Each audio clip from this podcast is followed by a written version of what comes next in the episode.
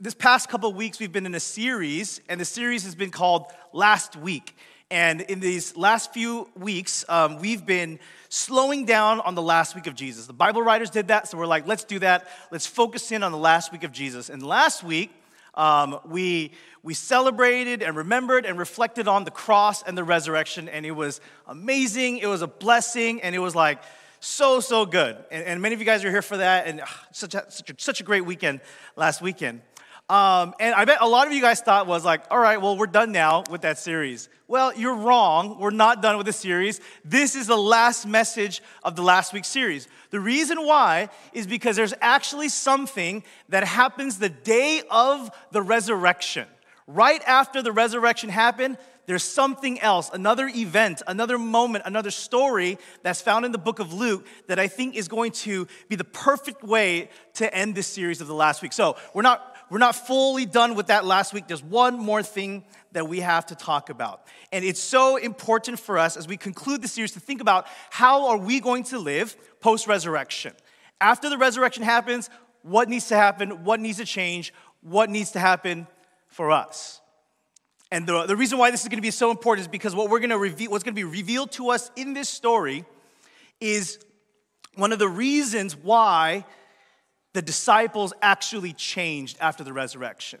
We talked about that. Like the disciples were one way, they were fearful and scared before the resurrection. Afterwards, they were bold, brave, preaching in the streets, all that kind of stuff. What was it? What changed their minds about it? What specifically? We're going to be dealing with that and focusing on that today.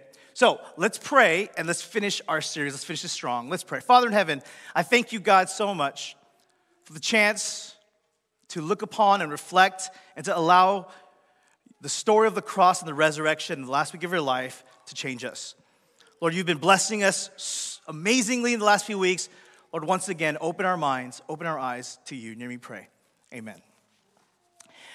Gary Habermas is a scholar, New Testament scholar. He wrote a book called The Case for the Resurrection of Jesus. Listen, listen to his statement here. He says this There is virtually there is virtual consensus among scholars who study Jesus' resurrection that subsequent to following Jesus' death by crucifixion, his disciples really believed that he appeared to them risen from the dead. Atheist scholars believe the disciples, uh, atheist scholars believe the disciples believe they saw a resurrected Savior.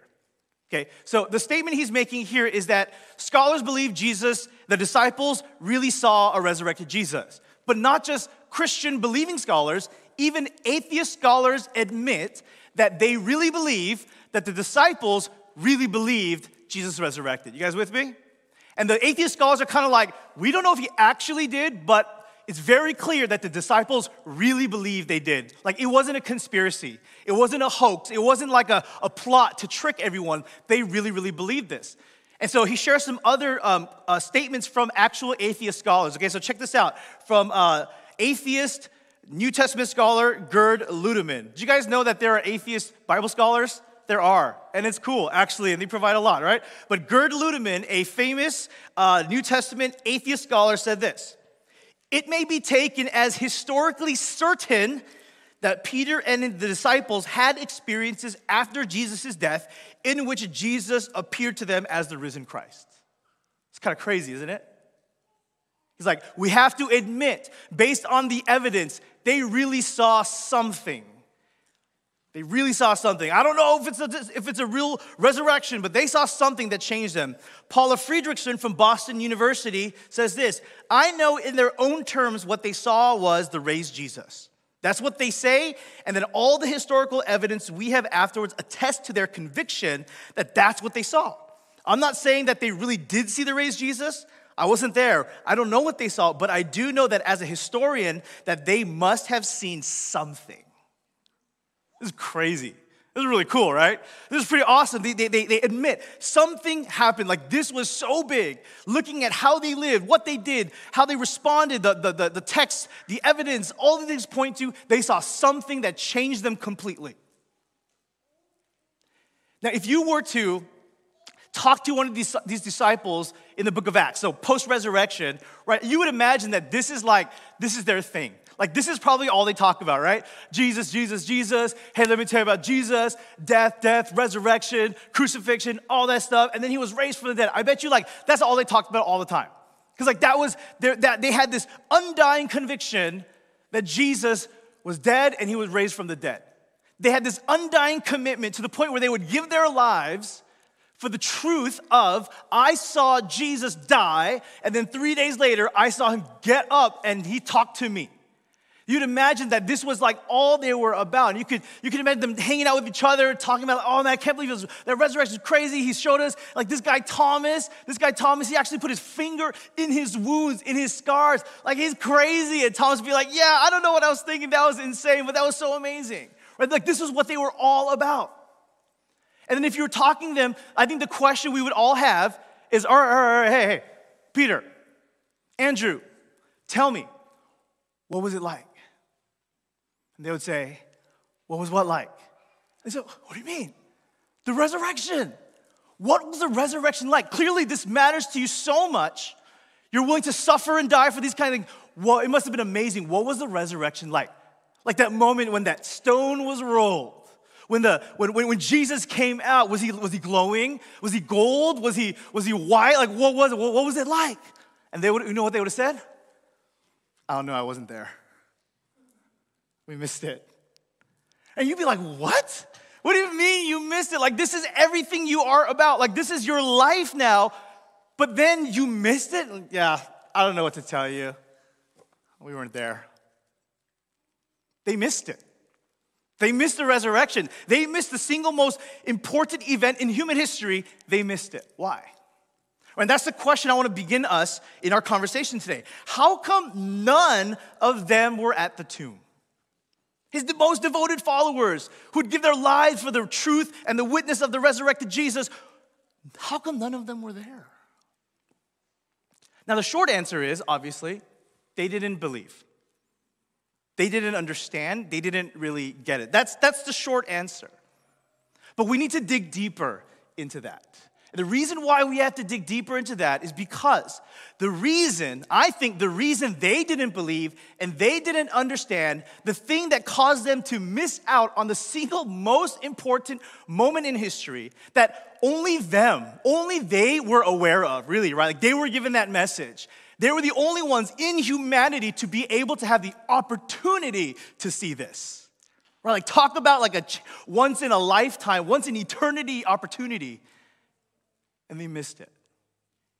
And what I think is the reason why they missed it is also still the reason why you and me, we miss out on what God is doing in our lives and you and me, why some of us still don't believe, why things still are not clicking for us spiritually. I think it's the same exact reason.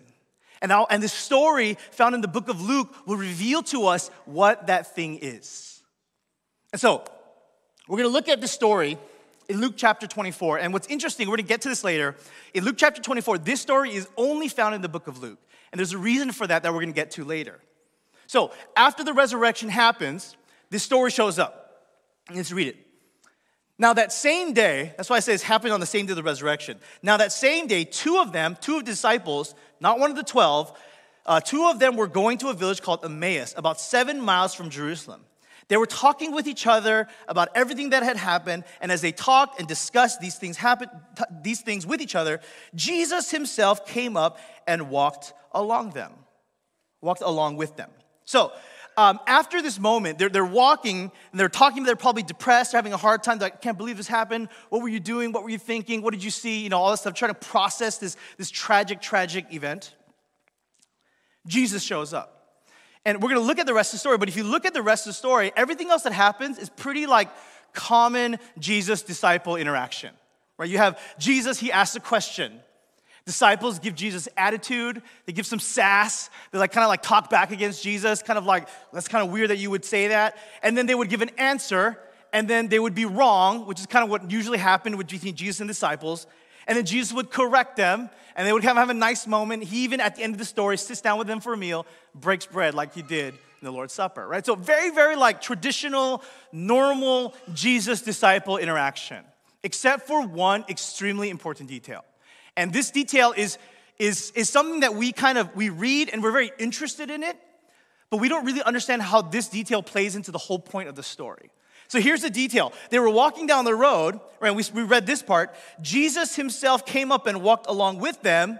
This is the detail. But they were kept from recognizing him. Okay? Strange, isn't it? These disciples who know Jesus, they're walking along, Jesus shows up, but they don't recognize that it's Jesus. And we don't know why. We don't know if Jesus is purposefully somehow mystically, magically hiding his presence. Maybe there's a it's a really foggy day, we don't know. We don't know if it's like they're just so depressed and so dejected that they can't really think about stuff and they don't really know what's going on. And maybe we've had those kinds of days. All we know is that for some reason, they were blind to the fact that Jesus was standing there right beside them. And so Jesus plays it coy. Like, this is a really unique side of Jesus. Jesus plays it real coy here, kind of pretends like he doesn't know what's going on. He's like, hey, so uh, what's going on, guys? What are you guys talking about?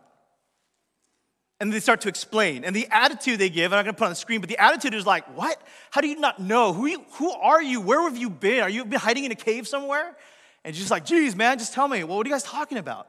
And they explained this. They said, He's talking about Jesus. He was a prophet, powerful in word and deed before God and all the people. The chief priests and our rulers handed him over to be sentenced to death, and they crucified him. But we had hoped that he was the one who was going to redeem Israel.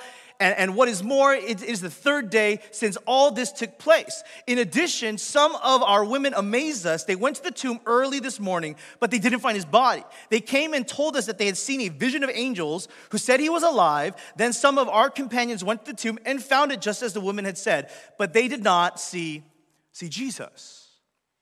So they, they give the information and they explain exactly what had happened. And this is, this is the facts of the story. This is the facts of what happened in the last 24 hours. But here's the interesting thing these are the facts, but this is not the truth.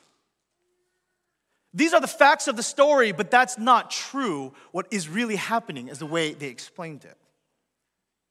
And these guys, they heed this, this report that there was a resurrection, but notice what they're doing. They're still leaving.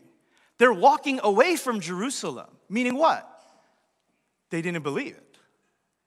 This could not have been a resurrected Savior some of us have stole the body. Something's going on. I don't know. This is too much. I have to go home. I can't handle this anymore. So they're leaving the city defeated, believing that everything was gone and they had lost. Now, what happens is Jesus responds to that moment with a teaching, and we're going to get to that teaching in a little bit. And then after he's done, they're walking along and he teaches them the story continues on. As they approached the village to which they were going, Jesus continued on as if he were going farther. Again, Jesus kind of messing around with them. But they urged him strongly, Stay with us, for it is nearly evening, the day is almost over. So he went in to stay with them, having a good time. When he was at the table with them, he took bread, gave thanks, broke it, and began to give it to them. Then their eyes were opened and they recognized him. Finally, they recognized him. And they're like, Oh, Jesus. And then he disappeared. He disappeared from their sight. And then so they got up and at once returned to Jerusalem. What a weird story. Right, there's like a lot of interesting details here, a lot of interesting points to think about, especially like apparently post resurrection, Jesus now has the ability to teleport, you know? Like, what, where did this come from? How he never did this before? And there's a lot of things that we could look at, but what we have to understand is this story is written in such a way this story is structured in such a way to help us point to, help us figure out what the main point of the story is. And it's not his new abilities. It's not necessarily the recognition or the inability to recognize Jesus, which is a really interesting detail. But it's something completely different. Now, um, some of you are familiar with the concept of chiasm. So, chiasm, let me explain real quick. Chiasm is a literary, literary device that ancient writers used to basically make a point. And what they would do is they would use parallels in a story or in a text to point to us to what the most important element of the story is. And so they would say, This thing happened. And at the end of it, there'd be the counter parallel to that. And then this thing, and then right above that, counter parallel. And at the very center, there would be one part of the story or one statement that was unparalleled has no parallel, and that was the point. You guys with me? That's like the structure of chiasm. So we see this all throughout Scripture. Interestingly enough, Luke chapter 24 is written chiastically. There's a chiasm here. And uh, I'm not gonna make you guys figure it out. I'm just gonna put it on the screen for you, and you'll see the parallels. Real simple. This is the chiasm of Luke 24. First thing you have is Jesus or the disciples walking from Jerusalem to Emmaus, and they're sad. Next thing that happens, Jesus appears. And then it says they're kept from recognizing Jesus. Then he teaches them. Then what happens afterwards is they eventually recognize Jesus. Jesus disappears, and they go from Emmaus back to Jerusalem, and now they're happy. You see the parallels and the counter parallels. So, this chiasm, this structure, stay with me. I know this might be a little bit technical, but the point of this is that this points us to the most important part of the story. For us as, as, as English writers, the most important part of our things is the topic sentence. The first thing you say is the most important thing. That's the point. In this ancient writing, it's the center. That's the most important thing. So, as you look at the chiasm, the chiastic structure, what's the most important thing? The teaching.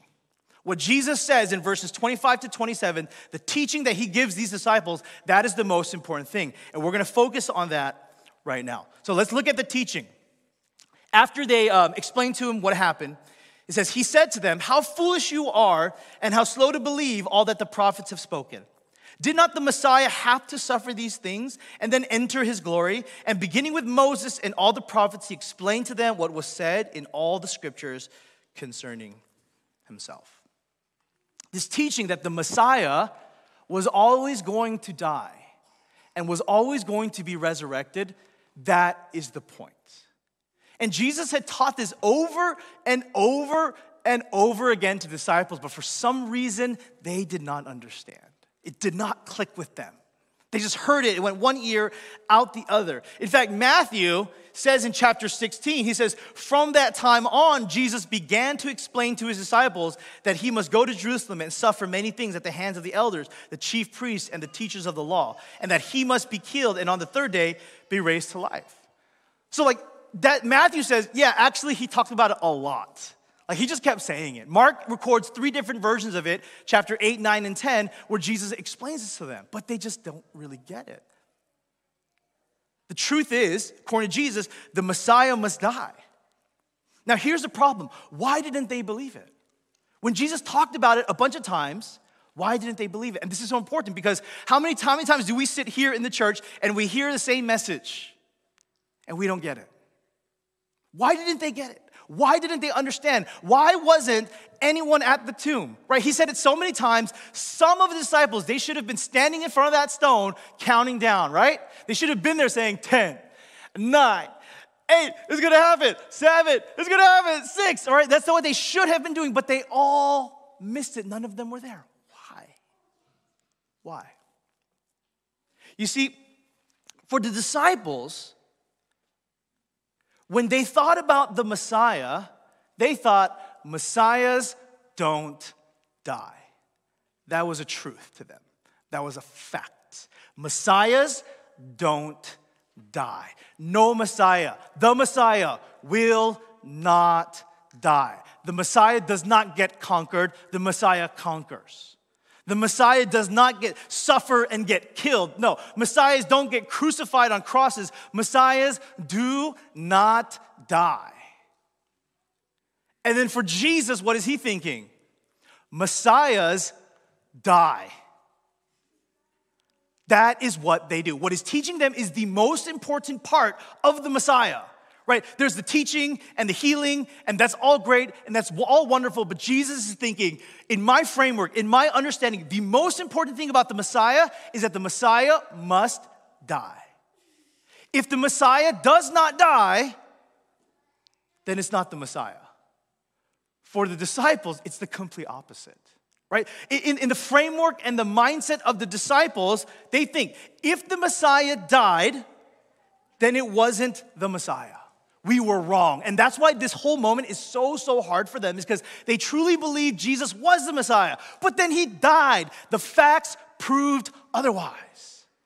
We were 100% sure he was a Messiah, but he died. I guess we were wrong.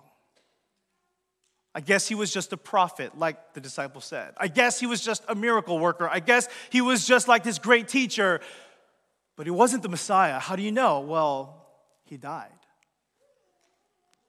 But for Jesus, Jesus is thinking, If the Messiah doesn't die, then it wasn't the Messiah. If Jesus ran away from the cross, if in the Garden of Gethsemane and it was so hard and he was, you know, bleeding and it was like so challenging, and he said, you know what, I can't do this anymore, I'm leaving. If he did that, he would no longer be the Messiah. If the Messiah doesn't die, then it's not the Messiah. The thinking is completely backwards, isn't it? It is the complete opposite of what the disciples were thinking. And I want us to focus in on that idea that Jesus and his kingdom are completely backwards from everything they understood and they knew. For Jesus in his kingdom, up is down, left is right. But for the disciples, as they thought from a normal, worldly point of view, they could not understand because Jesus was completely backwards and completely reversed everything. Last shall be first, first shall be last, greatest shall serve, and servants shall be the greatest in the kingdom of heaven. Completely changed everything. Everything was completely backwards, and they just could not understand. Messiahs don't die. And then Jesus is thinking, yes, Messiahs die. And guess what? Messiahs get conquered. And then they die, and by dying, they conquer. For the disciples, they're like, what? That doesn't make any sense. And Jesus is like, yeah, it does in the kingdom of God. But they're working from a completely different page, and they don't understand that. And the reason why this is so interesting is because the book of Luke and the story of the, the story of the, the disciples going down Emmaus, kind of confronting their inability to see things the way Jesus saw them and completely unaware of the reversal of things. What's really interesting is that one of the main points of the book of Luke, one of the main takes, one of the main themes of the book of Luke is that Jesus and his kingdom are completely upside down. That's actually one of the main points of Luke. Like that's what he's trying to get across as he writes his account of the life of Jesus. Jesus is different, guys. Jesus is unlike anything that you've ever met, anyone that you've ever met, anything that you ever thought, any philosophy that you've heard. He's completely different. Let me show you how. And let me explain to you guys why this is the case and how you see this. What we can do is we can prove this by looking at the unique elements of Luke's gospel. What are, what's in Luke that's not in any of the other gospels? This is super interesting. In fact, I read this and I was like, really? That's not in the other gospels? But and as I show these to you guys, I'm gonna show you kind of one theme and then three specific stories. You're gonna see that, oh, yeah, that is really about how everything is backwards and different. Okay? So the first one is that one thing that's unique about the book of Luke is Luke celebrates women more than any other book in the entire gospels. No amens for that? Come on. Right? More than any other gospels, Luke highlights women. And he highlights their prominence, he highlights their contribution, and he highlights their role, unlike any other. And that's a complete reversal of that culture, right? In that day and age, women were not very important. They could not be trusted. Their testimony was not valid in court. Boo. But then Jesus says, guess what? Luke says, guess what? Jesus, he values women. Look at their role. Look at what they did. Look how they con- contributed. So that's one of the things that we see a complete reversal. Here are the three stories. I did not know this. Maybe you know this. You guys are better Bible students. Here are three stories that are only found in the book of Luke the Good Samaritan, yeah, Zacchaeus, and the prodigal son. These are not found in any of the books. But let's think about these three, the, the, these three stories and what are they really about? Right? You have the, the Good Samaritan where the good guys are the bad guys. And the bad Samaritan, the bad Samaritan that hates the Jews, the bad Samaritan that wants to hurt the Jews, don't ever be in a room locked with a Samaritan. That Samaritan, he's the good guy. The bad guys, the Jewish priests, the Levites, the holy people, they're the bad guys. The bad guys, they're the good guys. That's the Good Samaritan story, isn't it? Zacchaeus, the tax collector, the, the scum of the earth, gives up all that he has, goes from a bad guy, the worst guy, to the best guy. He gives all his stuff away. He goes from filthy rich to dirt poor in a moment because of Jesus. It's a reversal, it's a switcheroo. It's the opposite upside down, left is right. And the prodigal son. If you don't know the story, I encourage you guys to read the story of the prodigal son. It's a story about a son, a worthless, good for nothing son, takes an inheritance, runs away to do whatever he wants to do. He spends all his money with, with, with just like indulging the flesh and doing everything he wants to do. He, he abandons his home. He's lost. But at the end, the lost son is what? He's found. And then you have the, the, the, the righteous, faithful son who stayed there the whole time he's like the good one, but at the end of the story, he's judgy, angry, and hateful. Another reversal. Completely turned everything around. For the readers at the time and the listeners at the time, they would have said, Fathers don't do that. You don't do that to children who do that to you. You cut them off. You disown them. You don't bring them back. And Jesus tells this parable, says, This is what the kingdom of God is like. Everything is backward everything is upside down. And so, the story of the book uh, of, of Luke chapter 24, the story of Emmaus, what it's really about is this teaching that the Messiah must die, but the disciples had the complete reverse thinking Messiahs don't die. And at the very end of the Gospel of Luke, at the very end of the story, he's flipping the narrative and flipping the story back to how it's supposed to be. For them to understand, guess what? Yeah, Messiahs do die. In fact, that's what Messiahs do. Every Messiah, every version of the story ends with Jesus dying on the cross because he's the Messiah, and that's what Messiahs do. So, what do we call that? And this is why this is important for us. What do we call it that disciples had a certain way of thinking, a certain way of believing that this is how things are that prevented them from seeing the truth? What do we call that? We have a word for that. That word is bias. Bias. An idea of how things are supposed to be based on some experience or some teaching from before that prevents you from seeing the truth. They had bias, and their bias was a very natural, reasonable bias. Messiahs don't die. Conquering kings don't die. The savior of our kingdom is not going to die. That actually makes a lot of sense. In their thinking, also, dead people don't come back to life. Very reasonable. But guess what? That was a bias. And Jesus comes on the scene to say, that is all wrong.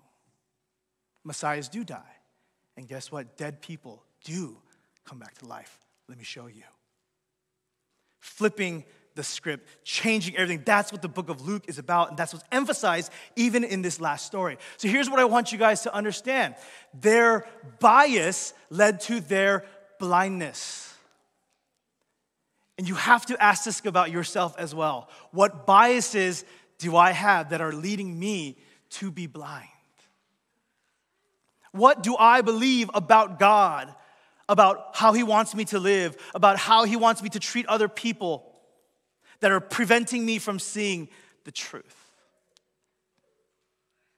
You see, if you cannot understand that Jesus is completely opposite of everything we think, you will never understand Jesus. If we cannot wrap our heads around this great reversal and upside downness of his kingdom, we can never effectively live in the kingdom. If we can't do that, we'll never really understand how and why we are supposed to treat people the way Jesus did. We have to realize that we have biases.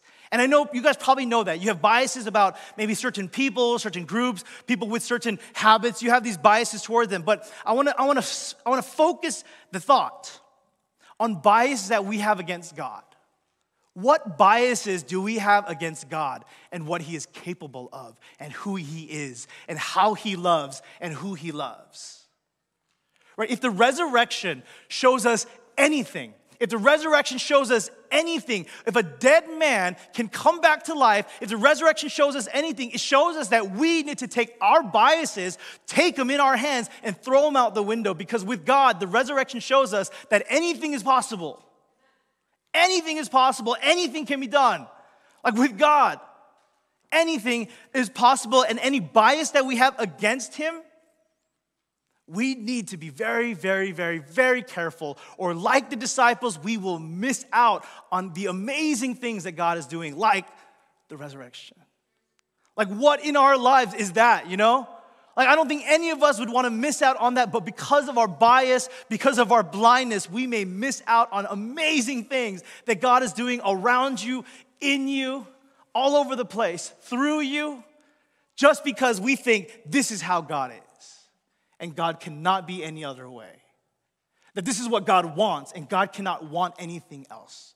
I feel like the resurrection tells us the story of the book of Emmaus, or the story of the book of Luke and Emmaus is God is saying, Don't put me in a box. Don't limit me. You don't even know what I got planned. And so I think it's just an appropriate way to, to end this series asking God to remove our biases, to, to open our eyes like He did the disciples to see what God is truly capable of. For me, in this, in this kind of season of life, I feel really challenged by God to have more faith in Him. And I've kind of shared throughout the last few weeks about my struggles with faith and trusting Him and that kind of stuff. And I just feel like God wants to deal with my biases. And He says, Chris, you think I can go this far and you think I can do this. You are limiting what I can do. You are in the way. I need you to open your eyes and see that I am so much more. And I'm gonna be honest with you, it's scary to think that. It's scary to think like that. Because I don't know what I'm gonna do, I don't know where I'm gonna go, and I don't know what y'all are gonna think about that. But I feel challenged in my life right now that God wants me to remove those biases. He wants to deal with those biases, that God is just this. And He wants to show that, show me that He is so much more. And maybe that's what you need to do too. And that's what I want to close this message with. I want you to ask yourselves and think about and pray God, show me my biases against you. What biases do I have that limit you? What, what things do I think about that the, the way I think things are and the way should be that is keeping you from being who you are? How am I? How are my biases and my thinking and my beliefs getting in your way? Lord, deal with them deal with them and help me to get them out. Help me to throw them out the window. Open my eyes. I want that to be your prayer this week. Open my eyes, just like you did those disciples. I'm not totally with the backwards and upside down, left, right, all that kind of stuff, but God, lead me there. Lead me to the place to really understand how different you are. And let me get, let me engage in that and become a part of that. I don't want to be blind anymore. I think um, the last thing that I want to share, just to really, really just land this plane and close this message and close this series, as I've reflected on kind of the things we've talked about, I really feel like God has spoken to me so much through these messages that I've prepared.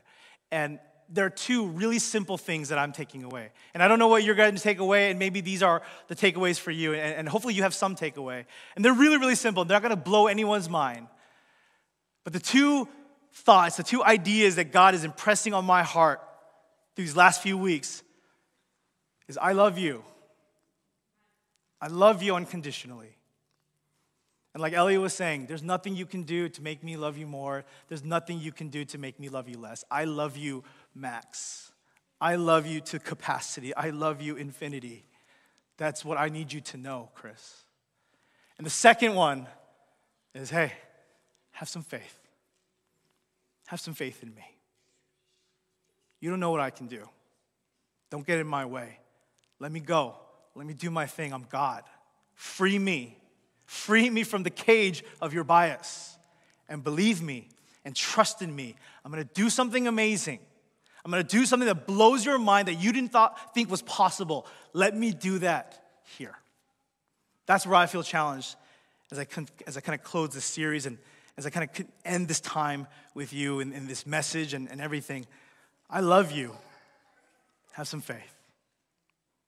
And I hope that, and I said this at the very beginning, the goal of this message, the goal of this series was not to give you, you know, little one, two, three steps to changing your life or, or little tidbits or little advice or tips for stuff like that. That was not the point. Remember, if, if you remember, the point of this was to lift Jesus up and to honor him and honor him through the story of the cross and the resurrection and just raise him up. And my hope was that the conclusion of it, at the end of the whole thing, we would say, we'd look at him and we'd just say, Jesus is awesome. And I hope that's what you think. And I hope over the last few weeks that has become more clear in your mind because Jesus, He is truly, truly awesome. And He wants you to know that He loves you. He is beyond all the things in your imagination, but that beyond this loves you. I think that's a great way to end our series. Let's pray. Father in heaven, I'm ex- excited and kind of nervous that you're challenging me and, and probably challenging many of us to deal with the biases that lead to our blindness, Lord. Father, I want to live post resurrection the way I'm supposed to live, Lord. And God, I want to see you and, and know you as you truly are, but I can't. I can't if I keep thinking in this worldly, right is right, left is left kind of a way. God, I invite you, for me personally, and maybe for the people in this room, to come and change things up, move things around, move the furniture, Lord, flip things upside down in my life that I may see and know who you truly are. And that I may live the way you want me to live, and I may love, and that I may serve the way you want me to serve. Lord, I ask for forgiveness that I've limited you in my life with my biases, but Lord, no, no longer. Show us the way of faith. Help us to know that we are loved. We are loved unconditionally, then, now, and in the future. And let us walk in faith. In your name we pray. Amen.